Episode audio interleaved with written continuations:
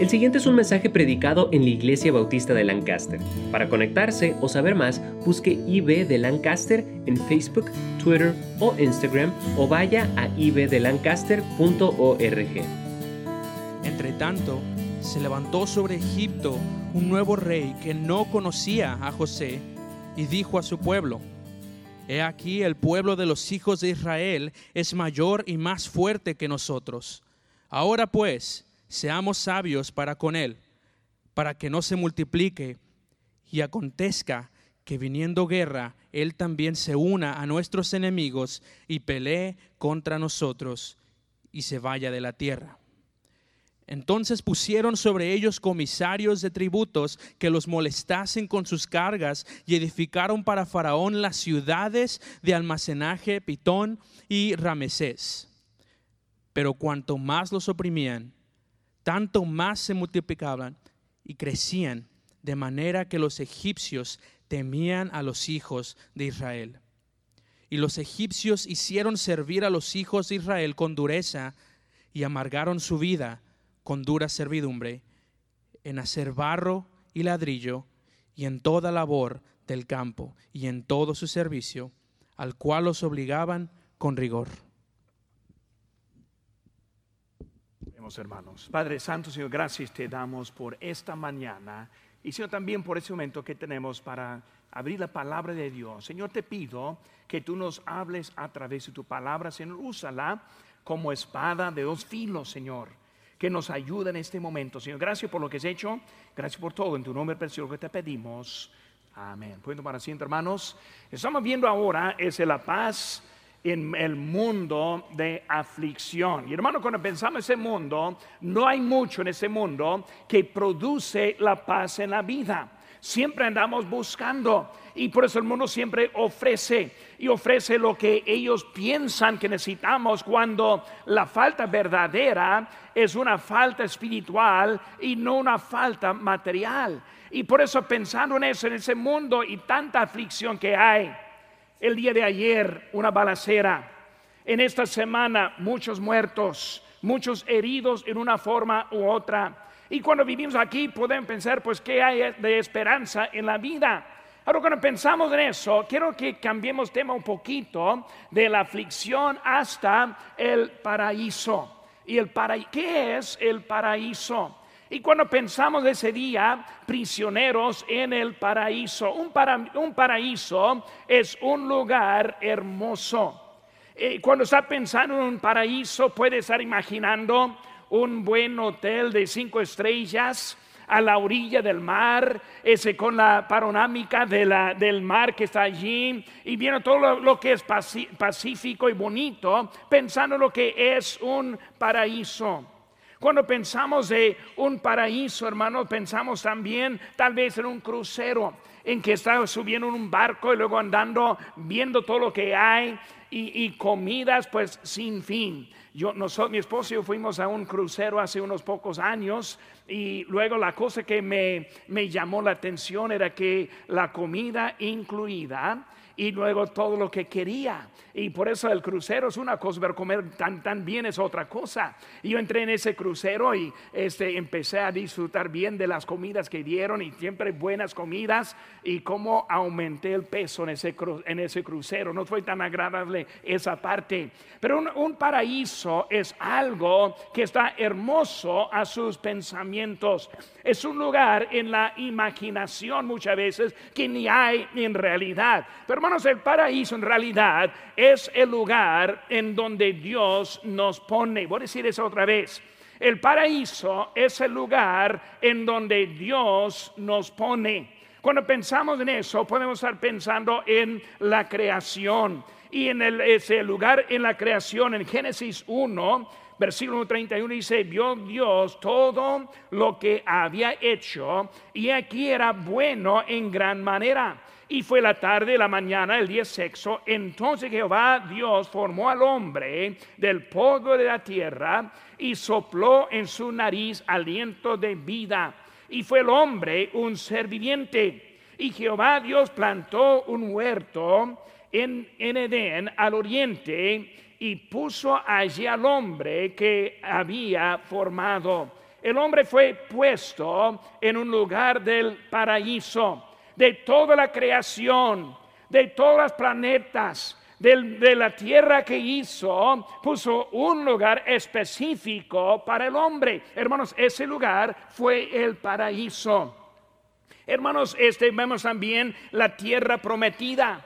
Este cuando Abraham salió, ese fue prometido ir a una tierra prometida. Ahora esa tierra prometida fue un tipo también de paraíso, algo preparado para el pueblo de Dios en ese momento. En Éxodo 3:17 dice, he dicho, yo os sacaré de la aflicción de Egipto a una tierra que fluye leche y miel. Estaban en camino a un lugar preparado, un lugar del paraíso.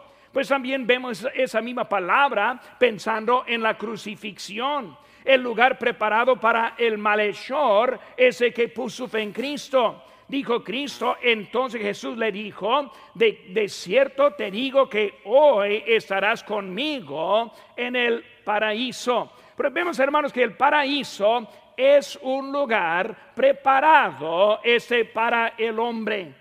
Y hermanos, en nuestro lugar que están viendo es un lugar preparado para nosotros. Dice en Juan 14, 2, en la casa de mi Padre muchas moradas hay. Si así no fuera, yo os lo hubiera dicho. Voy pues a preparar lugar para vosotros, un lugar preparado de Dios para nosotros que es un paraíso. Hermanos, hasta que el lugar presente que Dios nos pone es un lugar este del paraíso, un lugar de bendiciones en nuestra vida. Es un lugar escogido por Dios, un lugar para ayudar al pueblo, de, a su pueblo e, es, en tiempos difíciles. Cuando pensamos en nuestro, este, nuestra lectura, están viendo Egipto. El pueblo de Israel ahora está en Egipto. Ese Egipto también fue un lugar preparado, vamos a ver ahorita, pero también fue un tipo de paraíso, ese para el pueblo de Dios, escogido de Dios. Y también lugar para ayudar al pueblo en un tiempo de dificultades. ¿Cómo es que entraron ellos en Egipto? Entraron cuando hubo un hambre y una falta grande. Y luego Dios hizo muchos cambios, mucho movimiento para llegar a ellos a ese lugar. El paraíso, hermanos, tiene sus características. El paraíso tiene la paz y la tranquilidad. el paraíso está libre de estrés y problemas. En el paraíso encontramos la armonía Quiero que enfoquemos, hermanos, ahora la paz en el mundo de aflicción. Hermanos, cuando vemos a cada lado, vemos que en ese lugar hubo peligros. En la creación, la serpiente. En Egipto vemos ahora el faraón. En la tierra prometida entraron a conquistar. Este, en la, este, el paraíso para el malhechor fue la crucifixión. Para nosotros estamos en un mundo de aflicción, pero Dios tiene un lugar en que nos quiere bendecir y darnos la paz interior. Hermano, lo que nos falta ahora muchas veces es vivir por la fe en el lugar en donde Dios nos ha puesto. Hermanos, este, cuando hablamos de eso, este, vamos a ver ahora que en vez de disfrutar el paraíso, Muchas veces nos ponemos como ese prisioneros dentro del paraíso. En vez de disfrutar las bendiciones, sufrimos en las expectativas que nosotros tenemos. Y por eso vamos a ver un poco en esta mañana para ayudarnos un poco en cómo vivir en este mundo y encontrar la paz de Dios que si queremos tener la vida. Hermano, yo no quiero vivir una vida este, este, como prisionero. Yo no quiero vivir un tiempo en un lugar que estoy sufriendo, sino quiero disfrutar lo que Dios tiene para mí. Vemos, hermanos, en nuestras hojas que está dentro del boletín, encuentra notas del mensaje. Número uno, vemos la designación del pueblo de Dios. La designación del pueblo de Dios. Cuando pensamos, hermanos, su designación, vemos su identidad. Versículo 1 de nuestro texto dice, estos son los nombres de los hijos de Israel que entraron a Egipto con Jacob, cada uno entró con su familia. Vemos, hermanos, su eh, identificación, su identidad. Vemos, hermanos, la lista de sus nombres. Y empieza a hablar ahora de, la, de Rubén, Simeón, Leví, Judá, Isaacar, y luego etcétera, etcétera, está nombrando en eso. Muchas veces leímos, este, dentro de la Biblia muchas esas generaciones y genealogías y pensamos, ¿para qué me sirve? Si uno busca el libro de crónicas, los primeros nueve capítulos, puras genealogías, ese que está dentro, generaciones, nombres de unos, quién sabe quiénes son. ¿Para qué es eso para mí en mi vida? Vemos, hermanos, hay algo importante que vemos en eso este, cuando vamos, hermanos, de esas generaciones, son para recordarnos. Recordarnos de que vivimos y después morimos. Vivimos y después morimos. Ahora, no queremos poner mucha atención en la muerte, aunque sí pasa. Y aunque nosotros tenemos funerales, y aunque alguien va a ser también, va a morir, entendemos eso, pero no quiero pensar en eso. Pero en realidad debemos pensar en eso. Porque si pensamos en cómo morimos, nos ayuda en cómo vivimos. Por eso, este, viendo todas esas generaciones, nos recuerda que nosotros vivimos y luego después morimos. ¿Qué significa? Aprovechar el tiempo que tenemos. Porque, hermanos, no dura por mucho. Nosotros podemos leer la Biblia y pasa generaciones de un texto hasta otro y las vidas van nomás como un vapor por ese momento. Pero cuando pensamos a quienes tiene en su lista de genealogías, a quién tiene en su lista de los que están haciendo este, que están haciendo efecto en su vida. ¿Quién está haciendo, teniendo efecto en la vida de otro? Cuando vemos a vida, hermanos, yo debo estar teniendo efecto en otros pero también otros deben estar haciendo efecto en mí. Si estamos viviendo bien, aprovechando lo que tenemos, vamos a estar tejándonos, vamos a estar este, metiendo, mezclándonos y luego aprendiendo cómo vivir bien la vida en que tenemos. Vemos, hermanos, que es algo que están viendo. Cada uno tuvo su efecto en uno y luego tenía su efecto al otro. Por eso vemos, hermano, lo que estamos aprendiendo en eso que tenemos. Debemos hacer la diferencia en las vidas de otros. Hermano, nuestra identidad sí está escrita. Cuando pensamos en la identidad de ellos, ¿quiénes fueron ellos? El pueblo de Dios. Ya lo sabemos. Y nosotros, hermano, debemos entender, tenemos una identidad, lo que estamos en Cristo. Cuando vemos eso, hermanos, en realidad es todo lo que hay acerca de la salvación. Dice en Apocalipsis 21, 27, no entrará en ella ninguna cosa inmunda, hablando del cielo. Y dice, sino solamente los que están inscritos en el libro de la vida del Cordero. Cuando nosotros tenemos la salvación, el nombre está inscrito en el libro del Cordero. Es una identidad nueva que ahora tenemos. Nueva criatura somos. Cosas viejas pasaron y aquí todas son hechas nuevas. Estamos hablando de nuestra nueva identidad. Por vemos, hermanos, muy importante que tenemos esa identidad.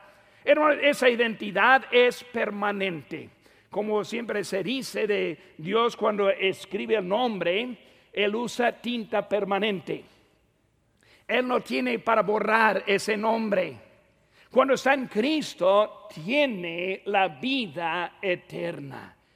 Por eso, hermanos, debemos poder vivir en el presente entendiendo de nuestro futuro entendiendo de dónde va a terminar nuestra vida, me anima en la vida que tengo. El inciso B, hermanos, vemos su seguridad. Su seguridad. Versículo 5 dice, todas las personas que le nacieron a Jacob fueron 70 y José estaba en Egipto. Vemos, hermanos, su seguridad. ¿Cuál fue la seguridad de los este, israelitas en este momento? Su seguridad fue José. Ahora, si recuerda la historia, José fue vendido a la esclavitud. José, los hermanos pensaron que se perdió en Egipto, pero en vez de perderse en Egipto, se hizo segundo al faraón en la protección del mundo para faraón. Pero Dios lo puso allí y por él ahora el pueblo de Israel está entrando en Egipto. Su seguridad fue en José, su hermano. José les invitó, José les cuidó, José les dio para alimentarse, José les dio para vivir y así empezó el pueblo en ese tiempo. Hermano, nuestra seguridad no está en José, sino está en el Señor Jesucristo. Cuando tenemos el nombre inscrito, este es, su nombre. Su nombre fue bien este, conocido. Y hermano, cuando vemos en este pueblo ahora, ya pasaron 400 años llegando a este momento. Por 400 años fue José. Por 400 años ellos tuvieron su lugar. Y nosotros tenemos ese, el Señor Jesucristo como nuestra seguridad. José es un tipo de Jesucristo y Él nos extiende la invitación. Apocalipsis 20 dice, y aquí yo estoy a la puerta y llamo.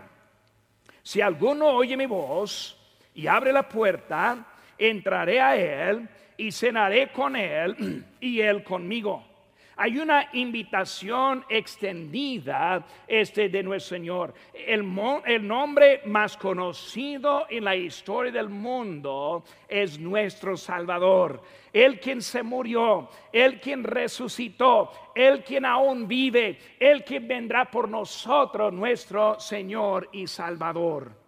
Dios quiere que estemos seguros en nuestra identidad. Ahora, hermano, si vamos a vivir en paz en este mundo, comienza por la seguridad. Si yo no vivo seguro en mi vida, más difícil va a ser de tener la paz en la vida.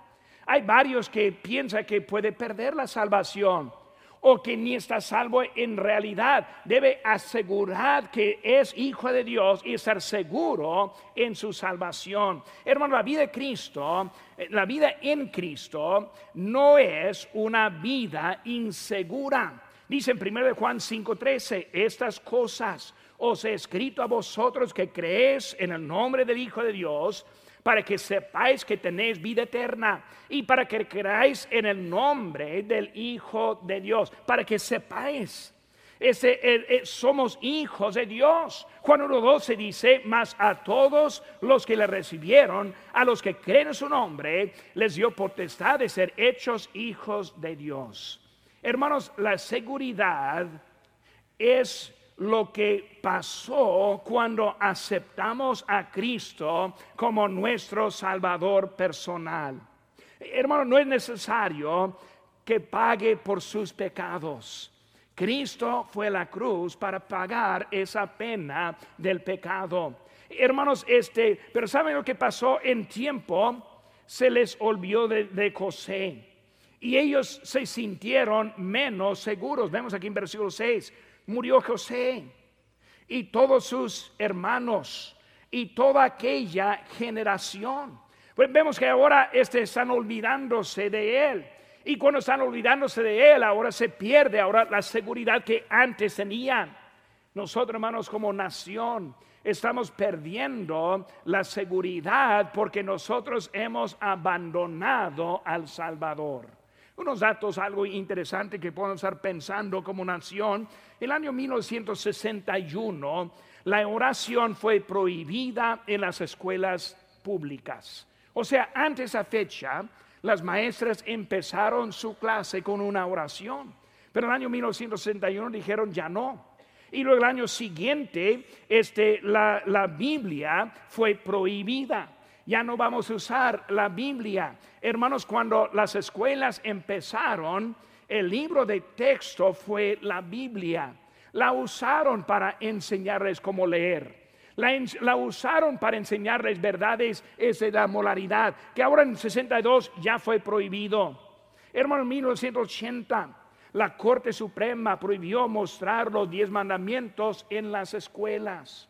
Y ahí empezó ese, los paganos, este ahora gobernando dentro de nuestro país en esa forma. Escucha lo que dijo la Corte Suprema.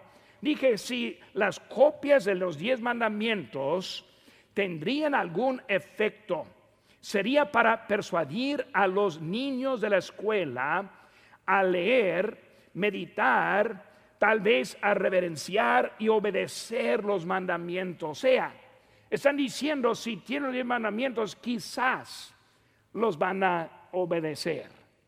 Por eso, hermano, vemos que el mundo empezó a voltear y luego rechazar las creencias, las creencias en Dios.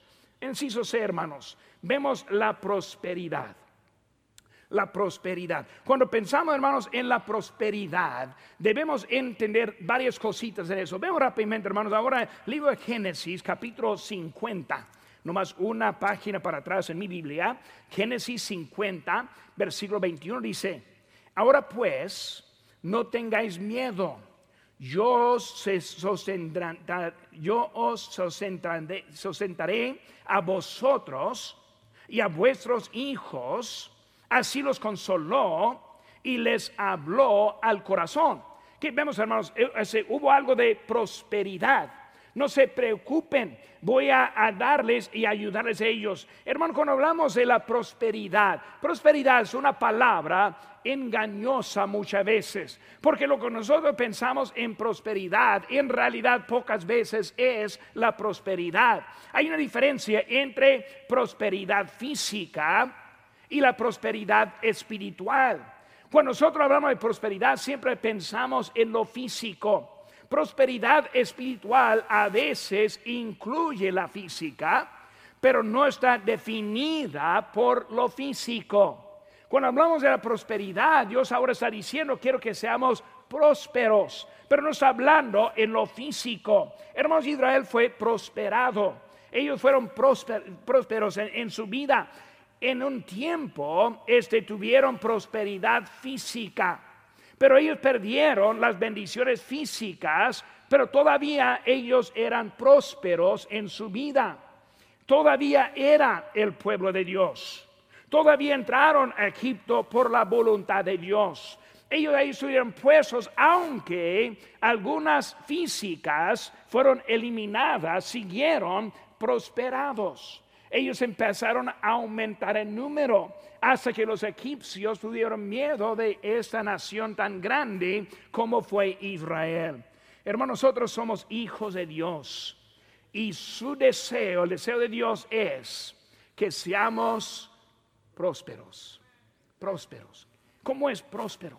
¿Cómo es que debemos tener la prosperidad? Ahora, en realidad, hermano, Dios nos ha dado físicamente mucho para nosotros.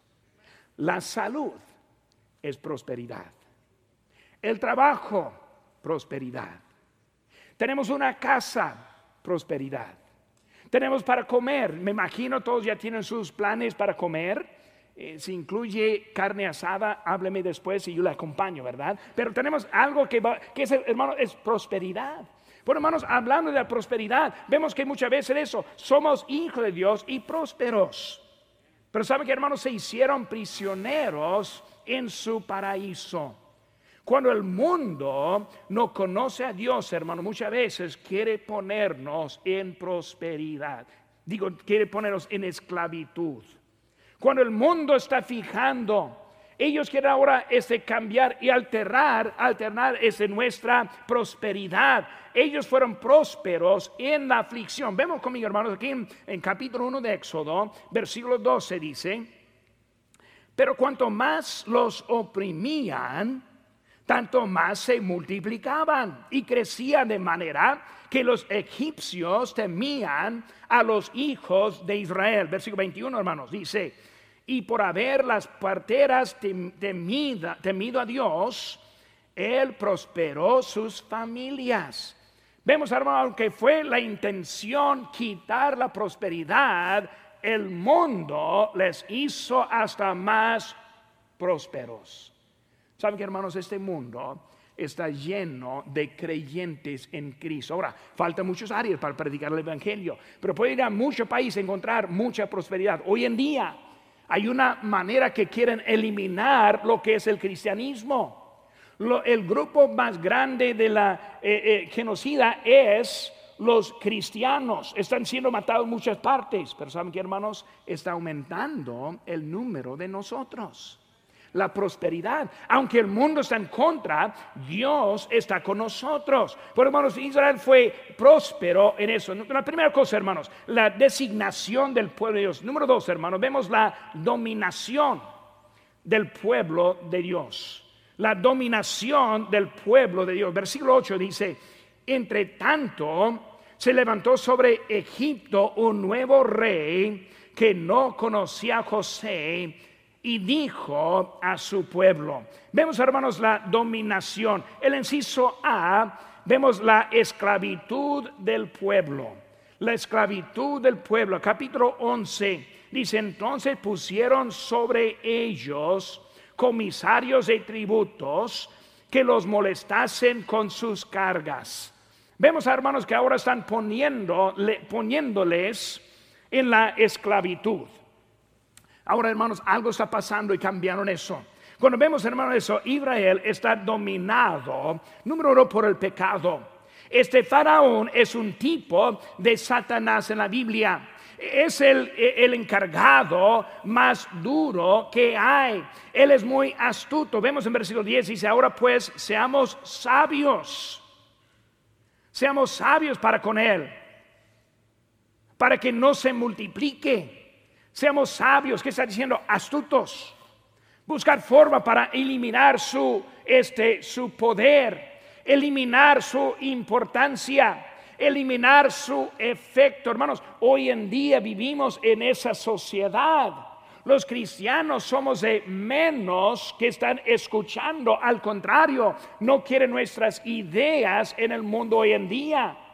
Hoy en día, hermanos, las leyes están siendo producidas por los que están en contra de lo que hay de Dios. Hermanos, hay seguridad hasta también dentro de la esclavitud. Hermanos, la decisión es, ¿a quién va a servir?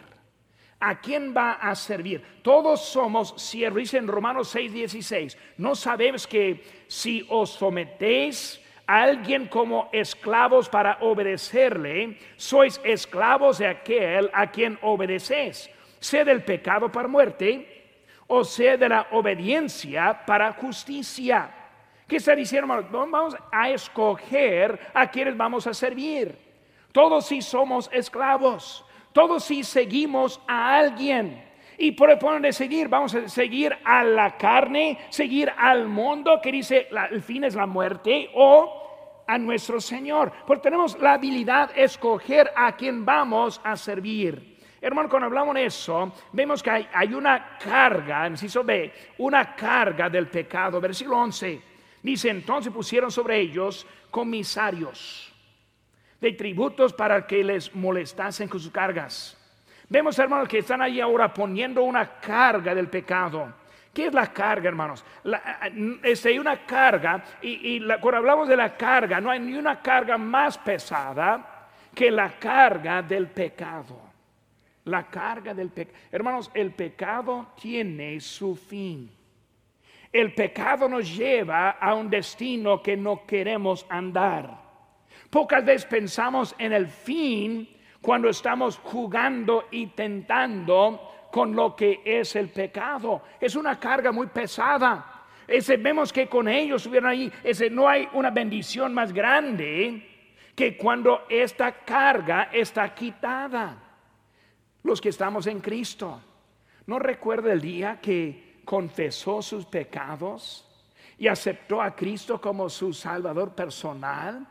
Y esos pecados fueron perdonados y salió más liviano y más en paz como nunca, porque Cristo quitó la carga más pesada que tenemos la vida, es la carga del pecado. Cuando se quitada, cómo nos cambia en la vida. Hermanos, el pecado también es un lugar. El pecado también es un lugar. Muchas veces pensamos en el hecho, y si es el hecho, Pero más que el hecho, también es un lugar. ¿Qué vemos, hermanos, en el lugar del pecado? Es un lugar en donde podemos ir. Conscientemente podemos ir. Cuando pensamos el ejemplo del hijo pródigo, dice Lucas 15, 13, no muchos días después, juntándolo todo el hijo menor, se fue lejos a una provincia apartada y ahí desperdició sus bienes viviendo perdidamente. Él escogió un lugar del pecado. Hermanos, el lugar, digo el pecado, más que la acción o más que el hecho, muchas veces es un lugar físico, un destino decidido que nosotros tomamos. Cuando vemos a Adán y a Eva, todo puedes comer de todo fruto menos un árbol. Ellos fueron al lugar del pecado. No solo comieron, sino que ellos estuvieron al lado del árbol para poder pecar. Muchas veces, hermanos, nosotros escogimos lugares prohibidos que nos lleva al pecado. ¿Qué necesitamos hacer? Huirnos de esos lugares. Hermanos, el, el pecado es un lugar que solo quiere visitar. Ninguno está planeando quedarse. Cuando pensamos de la vida de Israel, ahora ellos entraron a Egipto, siempre fue de paso. Vamos a entrar ahora por siete años del hambre. Pero de siete años se convirtió a cuatrocientos años. Muchas veces entramos en lugares nomás pensando por el momento, pero empiezan sus garras, ahí están puestas y no tienen eso. Vemos, hermanos, que ese Jacob no quiso quedarse allí. Él dijo, un día va a ser levantado, va a ser moviendo. Él sabía en eso, pero todavía, después de 400 años, ahí subieron. En el ciso hermanos, vemos la amargura del pecado. La amargura del pecado. Versículo 14, hermano, dice la palabra de Dios y amargaron su vida con dura servidumbre. Hermanos, el pecado no está tan duro, este como no está tan duro en el principio. Vemos que ellos entraron y no era tan, no, no era tan duro. Pero ahora en este tiempo, después de los 400 años, ahora está duro. Eh, Proverbios 9, 17 dice, las aguas hurtadas son dulces y el pan comido en oculto es sabroso y no saben que allí están los muertos. Proverbio 20 y 17 dice, sabroso es al hombre el pan de mentira, pero después su boca será llena de cascajo. Hermanos, este, vemos que el hijo pródigo, él vio todo bien ese por un tiempo, pero no duró en esa cosa, se amargó. Pero la amargura pierde las oportunidades. Designación del pueblo de Dios. Dominación del pueblo de Dios. Número tres, hermanos. La decisión en el paraíso. La decisión en el paraíso. Capítulo 2 versículo 23. Vamos a ver lo que dice la Biblia, hermanos. Dice, aconteció que después de muchos días murió el rey de Egipto y los hijos de Israel gemían a causa de la servidumbre y clamaron y subió a Dios el clamor de ellos con motivo de, la, de su servidumbre. Decisión en el, en el paraíso. Primera cosa, hermano, que vemos, hizo a el cansancio. El cansancio. Tal vez está aquí en esta mañana Tal vez su vida no va a como quiere que vaya. Tal vez entró en ese día y le falta la salvación y dentro de sí está diciendo, pues no me gusta cómo va mi vida. Estoy cansando, cansado de la dirección.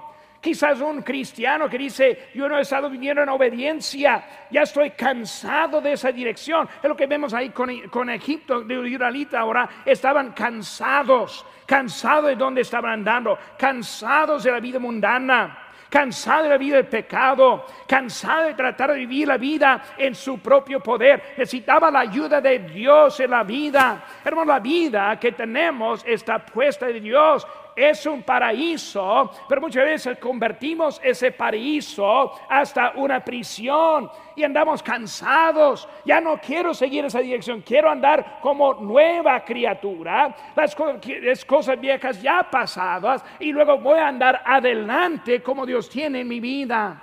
Hermanos, este, cuando hablamos de ese paraíso, no es sin trabajo. Dice aquí en Génesis 2.15, tomó pues Jehová Dios al hombre y lo puso en el huerto de Edén para que lo labrara y lo guardase. ¿Saben que hermanos? El hombre fue puesto en el huerto de Edén para trabajar. Hermanos, también requiere trabajo. Si vamos a sacar bien la vida, entendemos que requiere el esfuerzo. Hermanos, el paraíso no es sin trabajo, el paraíso no es sin problemas. En Mateo 16, 24 dice, entonces Jesús dijo a sus discípulos, si alguno quiere venir en, pos de mí, nieguese a sí mismo y tome su cruz y sígueme. ¿Qué está diciendo? La cruz significa problemas. Por eso el paraíso no está sin trabajo, paraíso no está sin problemas. El paraíso, hermano, todo depende en la actitud y la obediencia. ¿Qué vemos, hermano? La tierra prometida, Deuteronomio 1.8 dice, mirad, yo os he entregado la tierra. Está diciendo, Dios está diciendo, la tierra está dada, está entregada, es suya. Pero aquí dice, siguiendo, entrad y poseed la tierra que Jehová duró, digo, juró a vuestros padres Abraham, Isaac y Jacob, que les daría a ellos y a su descendencia después de ellos. Está diciendo, entra, tómalo. Hermano, la vida que tenemos es un paraíso. Entra, tómala.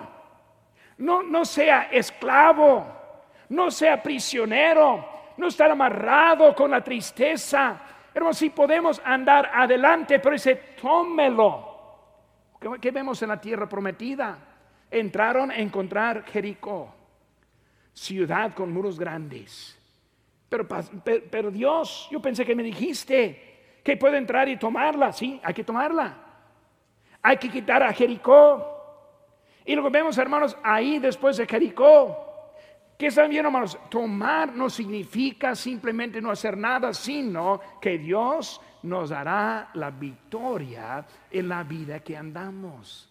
Hermanos, si podemos en la, el poder de Dios, si podemos en la obediencia a Él, si podemos ganar en la vida en que estamos hoy en día, solamente en la obediencia. Vemos, hermanos, hizo B, el clamor capítulo 3, versículo 8 dice, y he descendido para librarlos de la mano de los egipcios y sacarlos de aquella tierra a una tierra buena y ancha, a tierra que fluye leche y miel, a lugares del cananeo, del ateo, del amorreo, del fereceo, del ebeo y del jebuseo.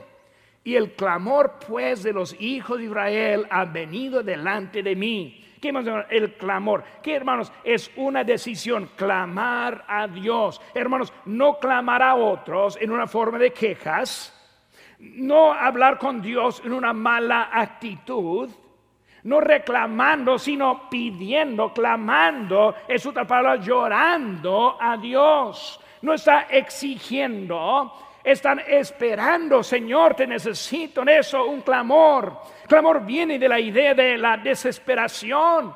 No hay nadie más que puede ayudarme, solo Dios me puede ayudar, por estar viendo a Él. No, siendo prisionero transforma el paraíso a una prisión.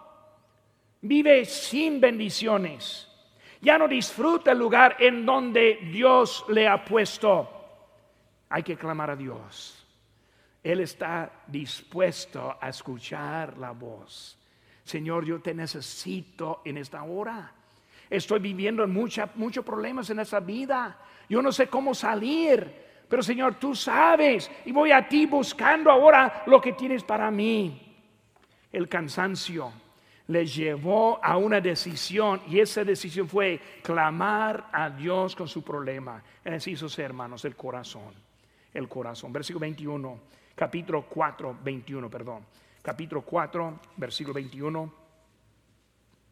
Y dijo Jehová a Moisés, cuando hayas vuelto a Egipto, mira que hagas delante de Faraón todas las maravillas que he puesto en tu mano.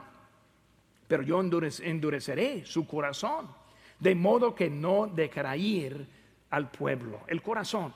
Ven primeramente el corazón blando Romanos 6, 17 dice, pero gracias a Dios, que aunque erais esclavos del pecado, habéis obedecido de corazón aquella forma de doctrina a la cual fuisteis entregados. Hermano, el corazón blando produce el deseo de obediencia.